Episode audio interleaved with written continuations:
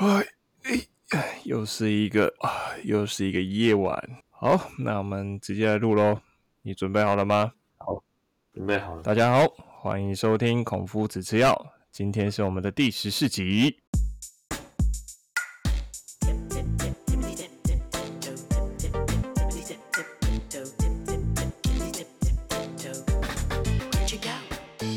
哎，今天应该很多很多人透过 IG 都知道说我们呃有了一次这个国家大事的聚会。哎，那我们到底聊了什么？我们聊很多东西，就也没什么重点了，就是吃饭嘛，就是反反正就是轻松的聊天呐。哦，那看一下未来的一些计划，这个频道的计划。对，因为我发现越来越多这个听众哦开始会去追踪我们的 IG，然后去追踪我们的。呃，每一集哦，真的很感谢各位啦。好，上一集其实也感谢太多了啊，再说就矫情了。那之后也是希望说，我们每一集都能带一点点时事，然后去给予一些评断哦。因为毕竟两个人比较公允啊，如果我自己讲的话，就自己讲自己爽。那我也同整了几个觉得这个礼拜比较有趣的时事哦。那我们来讨论一下。首先呢，就是我们的羚羊配。上周还上上周，我们奥运打完了嘛？对啊，呃，各家的超商开始紧锣密鼓的想要说卖一些特定的商品，所以像这个羚羊配也出了一款悠悠卡，可是它的悠悠卡实在是太丑了，好，所以引发了网友的批评啊。当然有挺的，也有不挺的啦。那我不知道各位有没有看过，就是不管它新的或旧的，因为它之前被批的很丑，所以它新的。新的这个悠游卡跟旧的悠游卡都会附上一个圣杯，圣杯，圣杯。你有看，你有看看到那个吗？那个悠悠卡的封面有。那你觉得好看吗？新的好一点，旧的真的很奇怪。旧的比较像是那个，它很复古，小画家，然后去加特效，就我觉得很复古啊，就是那个那个风格很像是过去很早期的悠悠卡。你不能说它不好看，你你只能说它比较有特色。没有，应该是啊，讲实实在一点，就是没有设计 感，没有设计感。可是你那种阿公阿妈可能会拿的那种，就是因乖孙啊，应该可以拍球，不吧？那他就拿一张照片，然后直接套个公版的特效，产生出来的效果，我觉得他也有点像那个早期哈。你们你有有用过电话卡吧？对，我了解啊，电话卡的风格就跟那一样，有有兵了哈。对对对对，很像哎，你说的好像。恰到好处，超像的，就是会有一些什么呃海鸥啊，还是什么风景啊，阿里山啊，日月潭之类的。对，那可能还会有什么总统之类的啦。就是、哦，对，那就很像，把那个人印在上面。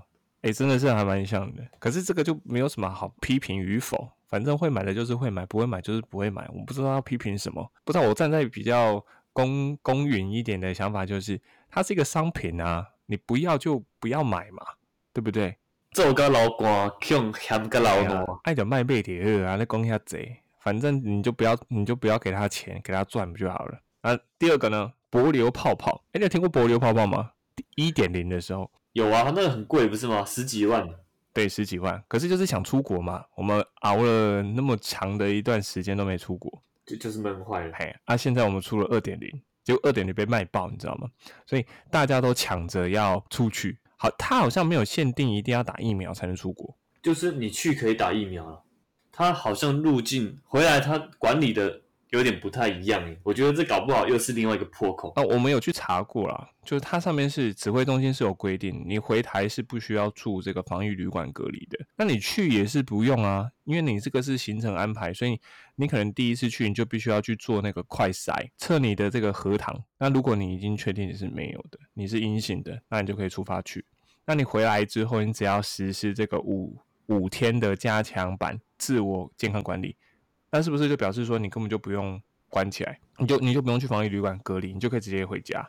只是你跟你的家人要住在不同的房间，有难度，有难度。不是每个人的房间都是套房。那那你你不是说你这个五天结束之后就没事了？你要再做九天的一般自主管理，就是看一下你自己身体有没有不适，可是你就可以到处去啦。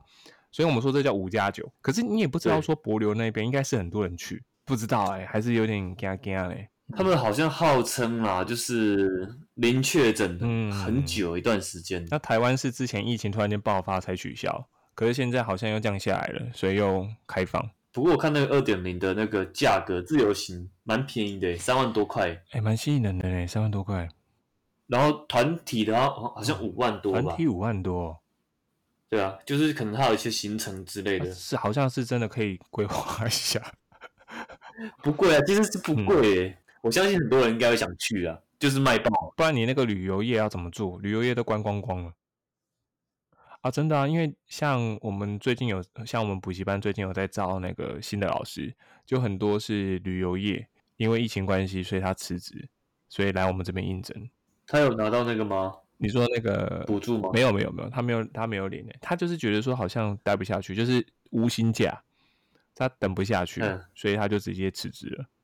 他应该可以领到纾困五点零，然后可以补个一万块吧。对啊，可是补个一万块对他而言，真的是至少有啊。我必须说至少有啦，总比什么都没有来得好。可这就是机缘啊，谁会知道说疫情突然间爆发，那公司撑不下去，当然他也没有办法有工作啊。这就是人的自己的选择。好，哎我，前面两个话题好像都蛮沉重的。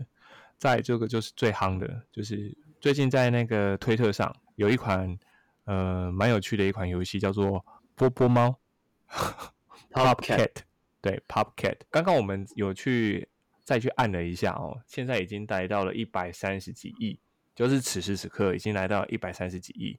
那恭喜我们台湾又获得金牌这是另类的一个成就。啊，台湾 Number One。哎，对，台湾 Number One 这款游戏到底有趣在哪里？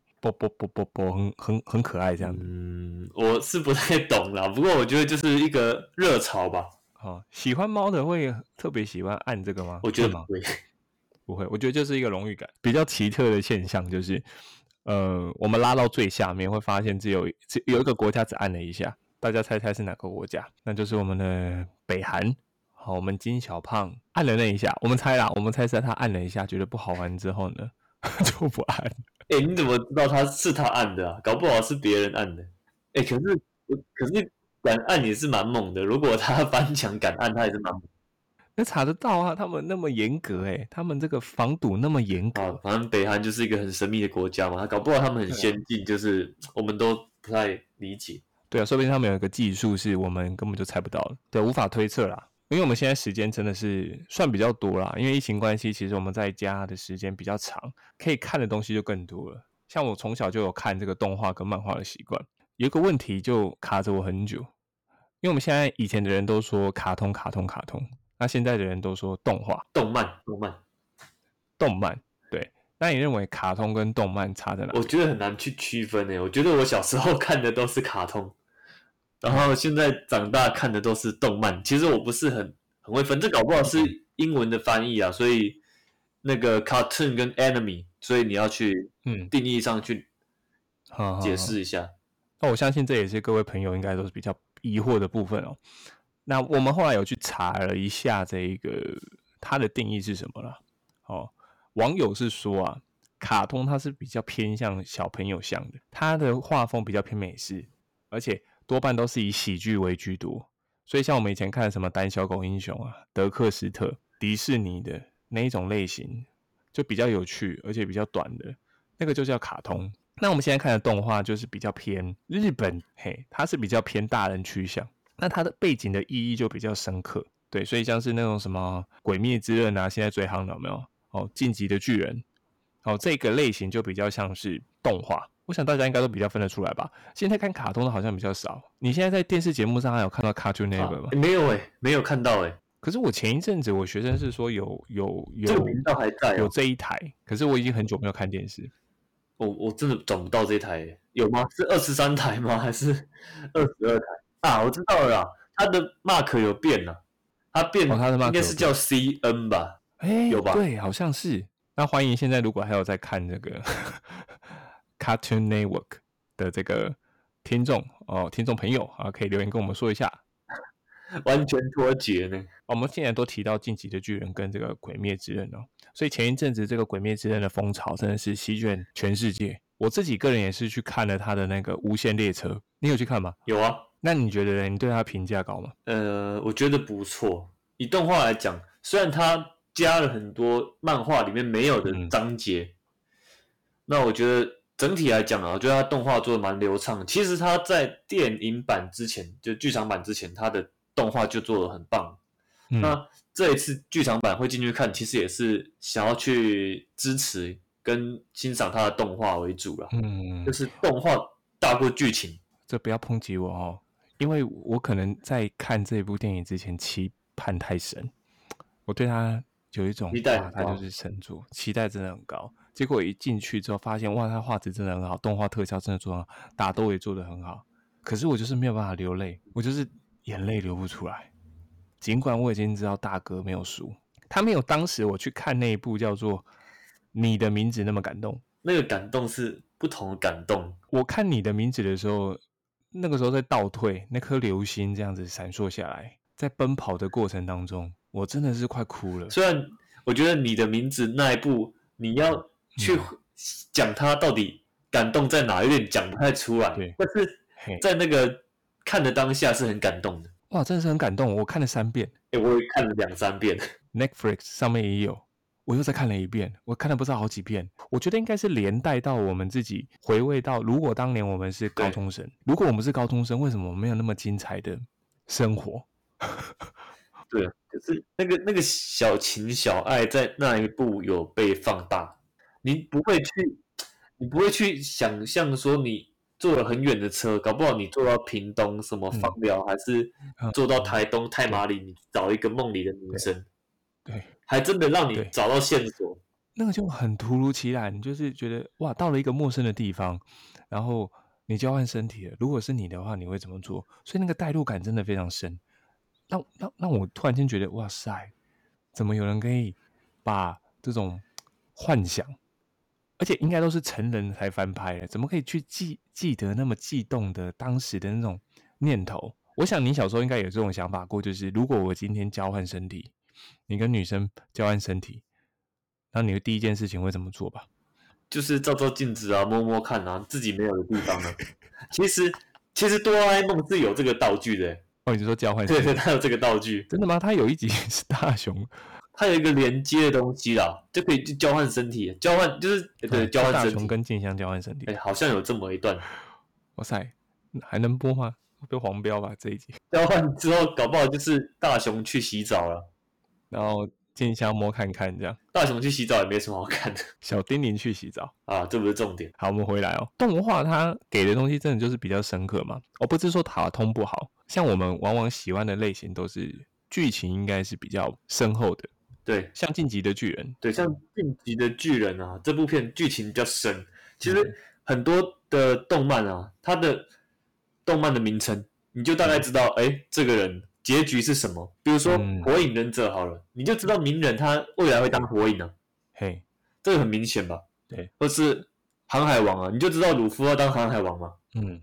好，那今天巨晋级的巨人，你知道他这到底是什么意思吗？就是他的名字没有办法直接导入到最后的结果。什么叫做晋级的巨人？巨人就进，巨人就巨人，还有晋级的巨人哦。对，又之后还有什么凯之巨人、超大型巨人？它里面的剧情里面有提到巨人他的种族是怎么来的，巨人的由来啊，就是应该是说，呃，比较特殊的巨人啊，它的由来是什么？还有所谓没有能力的、没有记忆的那种无垢巨人的由来是什么？后来你会发现，就是好像整部这样下来，因为它目前漫画是已经剧剧终了啦，对，它已经结束了，那动画是还没有。我们这边就不要太暴雷，因为动画有些人都还没看完。就是你会知道说，哎，到最后人比巨人可怕。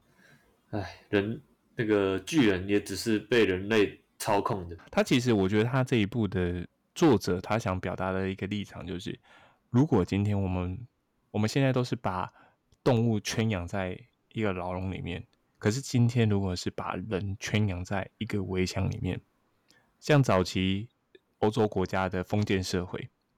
把人民圈养在城墙里面，去塑造外面的世界是很可怕的，然后迟迟都不让他出去。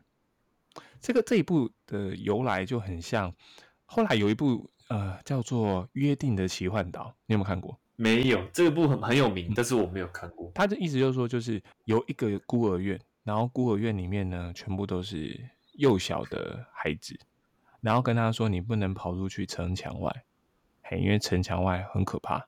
其实城墙外是没有东西的啊，他应该是说城墙外是没有东西的，然后就被那个就里面又安排保姆，然后去照顾这群孩子。对，哦，那那那这部最后就是怎样？最后就是，当然这群孩子发现，哎，听这个保姆有在晚上的时候在跟外面世界的人对谈，被发现啊，原来我们只是一群被圈养的食物，因为有一群食人魔，他们一定要去吃小朋友。因为小朋友越聪明的脑袋可以让他们，就是这群食人魔是，他们必须要靠吃这个人体，然后去塑成人体的形象。所以他如果去吃其他生物的话，他们没有办法变成人，因为人有头脑有脑袋，脑袋是最灵活的，要吃人脑。可是如果今天是吃其他动物，你就它就会变成其他动物的形象。那应该都不会，你懂我的意思？那应该都不会吃错，就是要吃人类嘛。对，就是要吃人类。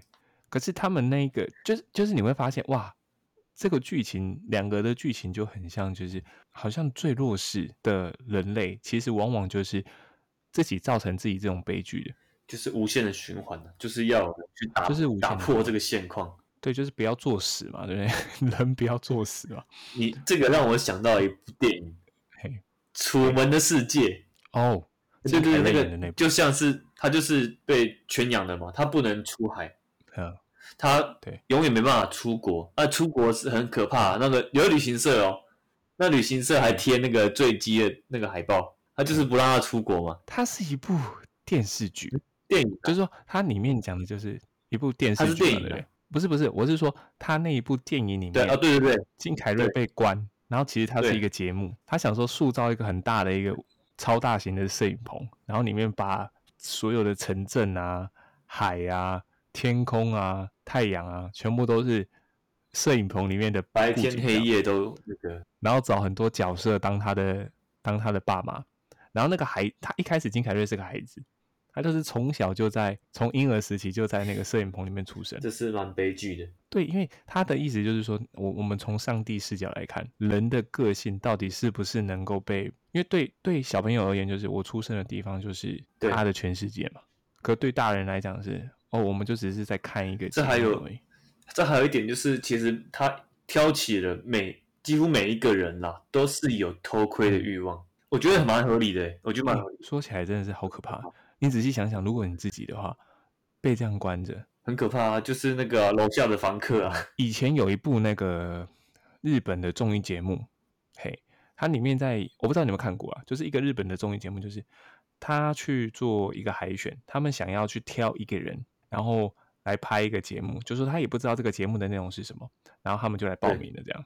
然后其中有一个有个男生就很幸运，就是可能他今天大学刚毕业，然后想说没有事去偷看看，结果被挑选完之后呢，哎，他被挑中了，然后他们就找了一个空房子，嘿，给他一本电话簿，然后接下来呢，他就跟他说，我留一台摄影，我留一台摄影机，把他的衣服全部都脱光光，嘿，接下来他要跟他说，你必须要打。打电话，然后去做扣印，然后去把所有的那个，就是电话扣印，就是诶电视节目它里面就是它有一个它有个广播广播机啊，就是你要打电话广播，然后去投明信片，然后只要明信片寄过来，你得奖了，明信片寄过来那个商品它的价值连续获得到五十万累积，那你就可以走了，然后除此之外你都不可以离开那个房间啊。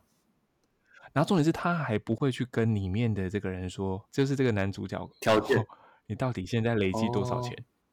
懂，很可怕哎，他也没有，他就是他饿死也不理他哦。他可能今天他今天打电话过去，结果他那个商品他是不能吃的，他可能先打到这一台脚踏车啊，他不是没东西可以吃吗？我记得他是打了好几好几天，好好好像快一个月左右，他才打到米。那一个月都死掉了，好不好？可是他中间有很多什么罐头啊。哦哦，你懂我意思吗？那 也太惨了。我跟你讲，最扯的就是到最后，因为他也不知道说，他就是就像你刚刚说偷窥嘛，大家都看节目觉得很开心，可他自己就是，我也不知道为什么他愿意坚持下去。他已经打超过，他还是继续打，太猛。嘿，然后有一次哦，就是哎他已经打超过，然后节目组进来说啊，恭喜你已经解脱了，然后接下来呢，接下来就是我帮，就是因为你已经结束了，然后接下来我们有个新企划，结果就把他的那个眼睛给遮住，对然后说要带他出国，结果带他出国去到了韩国，对又把他带到一个小房间，然后他就很主动的把衣服全部都脱掉，对然后坐在那边，然后开始打电话，对，然后这次象征是一百万，为什么？这一百万是回日本的机票钱。哇哦，那我跟你讲，节目组最恶劣的是什么？他跟他说那个房门是被锁起来，不能出去的。其实从头到尾那个房门都没有关，哦，然后他也是很憨厚这样打下去。大家一定很好奇说，那后来这个人对啊怎么样了？怎么样可是他也没有因为这个爆红，然后有去参加什么录制什么什么节目。最后他好像去参加那个登山协会，然后去帮助那些登山的人，因为他也是有有钱的嘛。可是他就从从此之后他就没有说我可能要透过这个进演艺圈什么的都没有，就是认真过他的日子这样。所以你那个像我们刚刚说的提到的巨人啊等等的，我这边推荐一部我觉得影响我蛮深的一部动漫啊，就叫《钢之炼金术师》。你有你有听过《钢之炼我看一金术师》？点点，我一开始看到这一部其实是从动画，它总共分两部，就是第一部的话其实就是有这部漫画，可是那部漫画当时还没有剧终，它里面提到一个最重要的观念就是等价交换。什么叫等价交换？等价交换就是我今天付出相同的物品，换取相同的同样一个东西去换另外一样东西，它的价值是等比的。简单来讲，就很像我们现在化物理化学里面学到这个质量守恒定律，就是我可能今天 CO2，那就是一个碳原子配上两个氧原子，那你今天可能切换了，那就算你今天是两个氧原子加上一个碳原子换成另外一个模式，可是它的原子是一模一样的，所以它是不能被改变的。那就基这一部呃漫画就是基于这个立场去讲述说，人是不可以被炼成的。为什么人不可以被炼成？因为我们就算构筑了另外一个身体，我们把人死掉之后，把他的身体重新炼成回来，可是微微少了一个东西，少了灵魂。那灵魂要从哪边拿？灵魂要从门的另外一侧把它夺回来。这听起来有点太复杂了。因为它里面就是有提到说有一个理念叫做真理，可是他把它人像化了，就是拟人化。真理是一道门，然后里面有个小人，那那个人叫真理，他是一也是零，就是它是一个玄乎的概念。那我们人就要拿我们啊，他们他们世界里面是有办法去做到炼金术的，他们可以把虚构的东西不用透过任何可能组成啊什么的。他就直接把它做交换，就是有一个魔法阵，他就可以去把东西炼成出来。哇，这个概念在当时是超赞的，我听到就觉得哇，好棒哦。然后看完之后就觉得哇，怎么那么有道理？这个也是要直接提到说，当年我可能是我国中的时候，哇，我就整个着迷在这一部动画当中。所以当我在考试的时候，我就用了一大堆跟动画有关的知识，跟动画有关学到的。的的内容，像我就把等价交换这个原则用在我当时在考机测时候的作文，嘿，哇，结果拿了非常高的分数。等价交换的原则，那我没有特别提到这个钢之炼金术师了。我想那个 P 盖老师一定觉得你在说什么东西，这是什么道理？如果他有看过的话，我觉得搞不好更加，说不定就是因为他看过，所以他才给我高分。我我这边就推到一个道理，有没有？你看我们像看这么多东西。小时候会不会就是因为小时候你爸妈会不允许你看漫画跟动画吗？不会，不会吗？不会，真假的？像我爸妈会，就觉得说你不要去看这种东西好不好？你去看书好不好？你看什么漫画，浪费时间。其实爸妈很忙啦，所以也没有什么太多时间照顾我们。嗯、他们如果他还会带我去租漫画、哦，真假的？对啊，哇，你爸妈很开明诶。哦，对啊，可能就真的很忙嘛，没有时间照顾啊，就让我们看漫画。哦，所以你其实从小爸妈就是双薪家庭，算是。对啊，对啊。我我家也算是双薪家庭，因为从小家境不富裕嘛，对不对？自幼家贫，所以像我爸早上六点就出去上班，嘿，晚上十一点回家。哦，对，很很近，对不对？好，所以像我妈，我妈也是在家上，我妈是在家上班，因为我妈会做那个缝纫，就是测衣服。我不知道大家有没有看那种对家庭工厂，所以小时候我们家就有一个房间，里面都布满了那个呃布，一袋一袋都对，一卷一卷的，都是那个衣服的那个棉絮，对，那我妈就是在旁边车衣服，就是咯咯咯咯咯咯这样子车衣服。那我我跟我姐就是在另外一间房间门打开。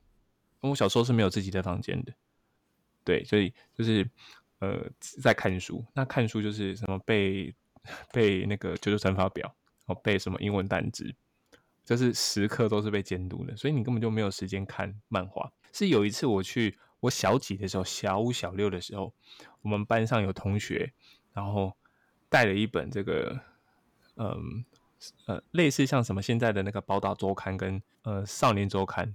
还有快乐快乐，我不知道你有没有听过快乐快乐？有，我有听过，比较小嘛，对对，比较小本，那它比较便宜。每一个周刊的连载漫画不太一样。当时快乐快乐上面是连载那个魔法少年假修跟这个神奇宝贝特别版。嘿，然后嘞，你一定觉得为什么会这样，对不对？好，我当时就是因为我小时候因为家里是比较没有办法去接受这些东西，所以电视节目它播的卡通没有很多啦。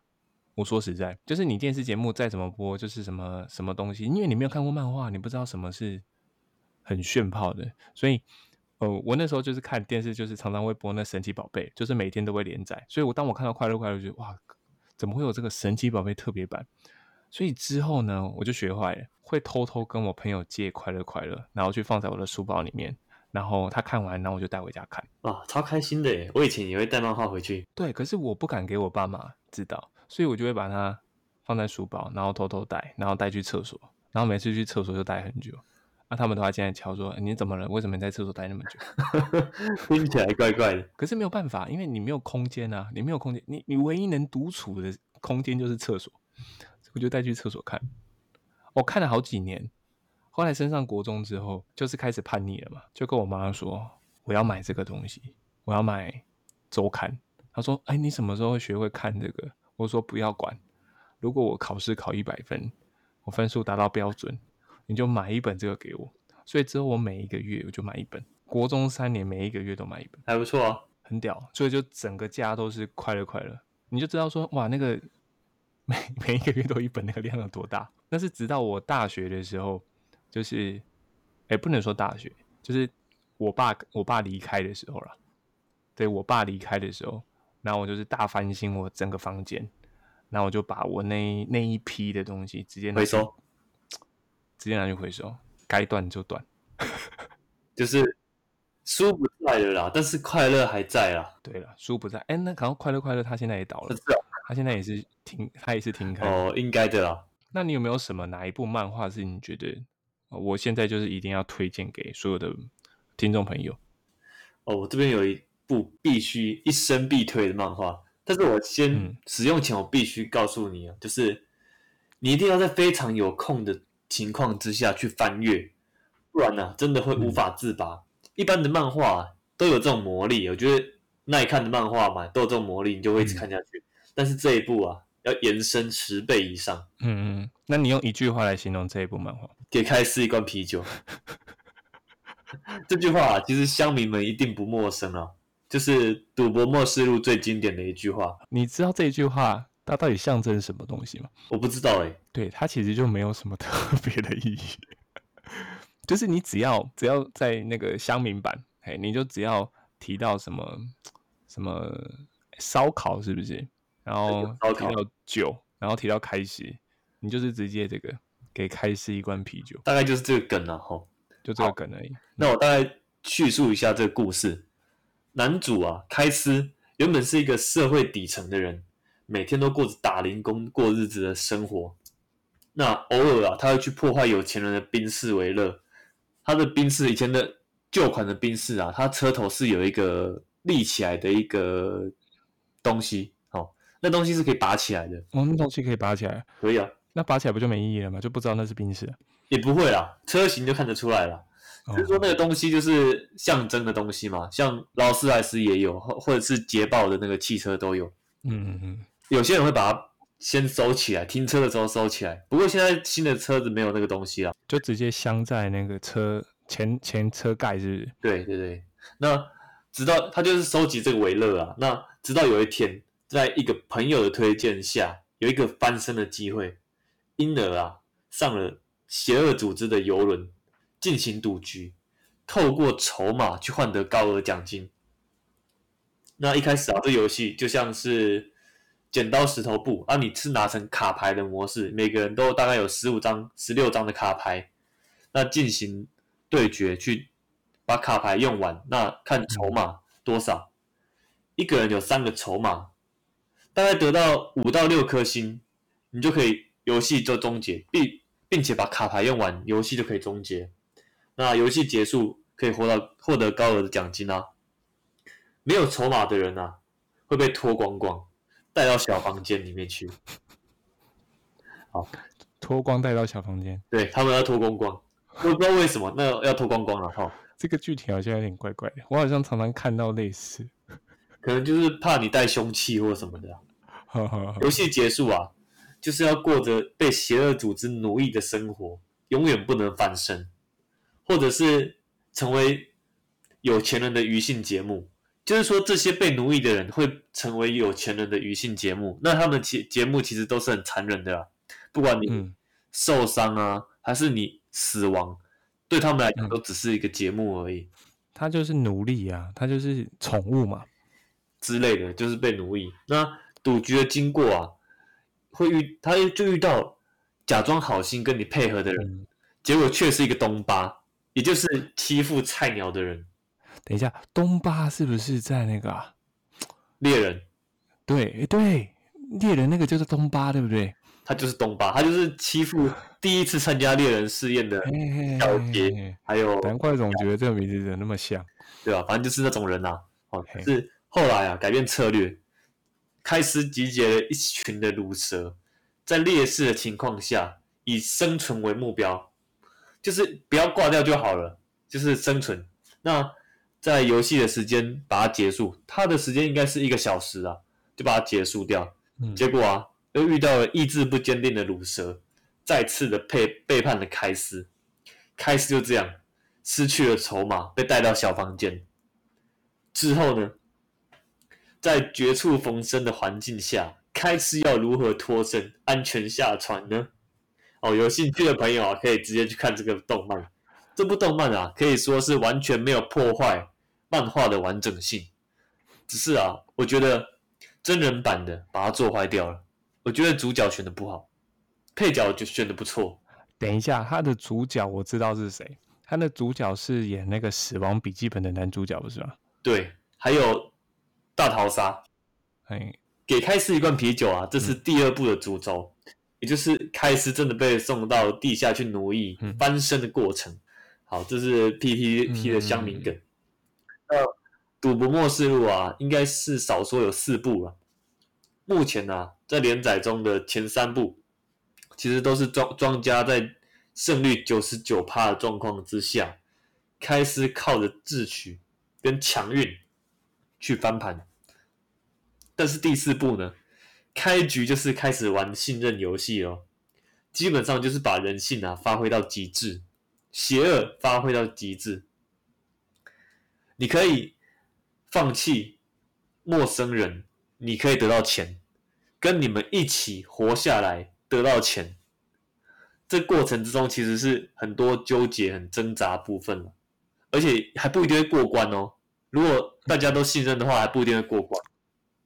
好。这就是一部让我看到眼睛超干的篇章了。嗯，有时候啊，生活遇到很多挫折的时候，就会想到开司。其实开司是一个很冷静的人，他在都几乎快要输的时候，找到方法，完全是说可以剩下一口气在啊。开司就绝对没有放弃。不知道听众有没有这种想法？放弃的这个选项其实很容易，那是。因为想说，嗯，放弃其实也没有什么损失，但是啊，有些人他放弃可能就没命。那就像开司这样子，他放弃可能就是永远被奴役，所以他选择去想一些方法。那事情总有解决的方法，可能只是你还没有找到而已。那刚刚那个布鲁斯介绍完毕之后啊，那接下来换我了。好，那我有一部影响我一生的动画啊，为什么我特别讲一生呢？因为当时我看的时候就觉得，哇塞，如果能跟男主角一样这么坚持下去，那该有多好！所以我现在要跟各位分享的是《宇宙兄弟》。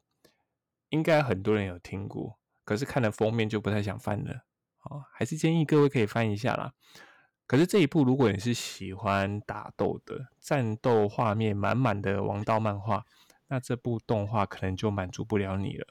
但我相信你只要信我一次，你去看看它的第一集，绝对能够勾起你想追的欲望。像这种与兄弟一起前进、共同追求一个梦想的动画，其实就是动画会成功的要素之一啊。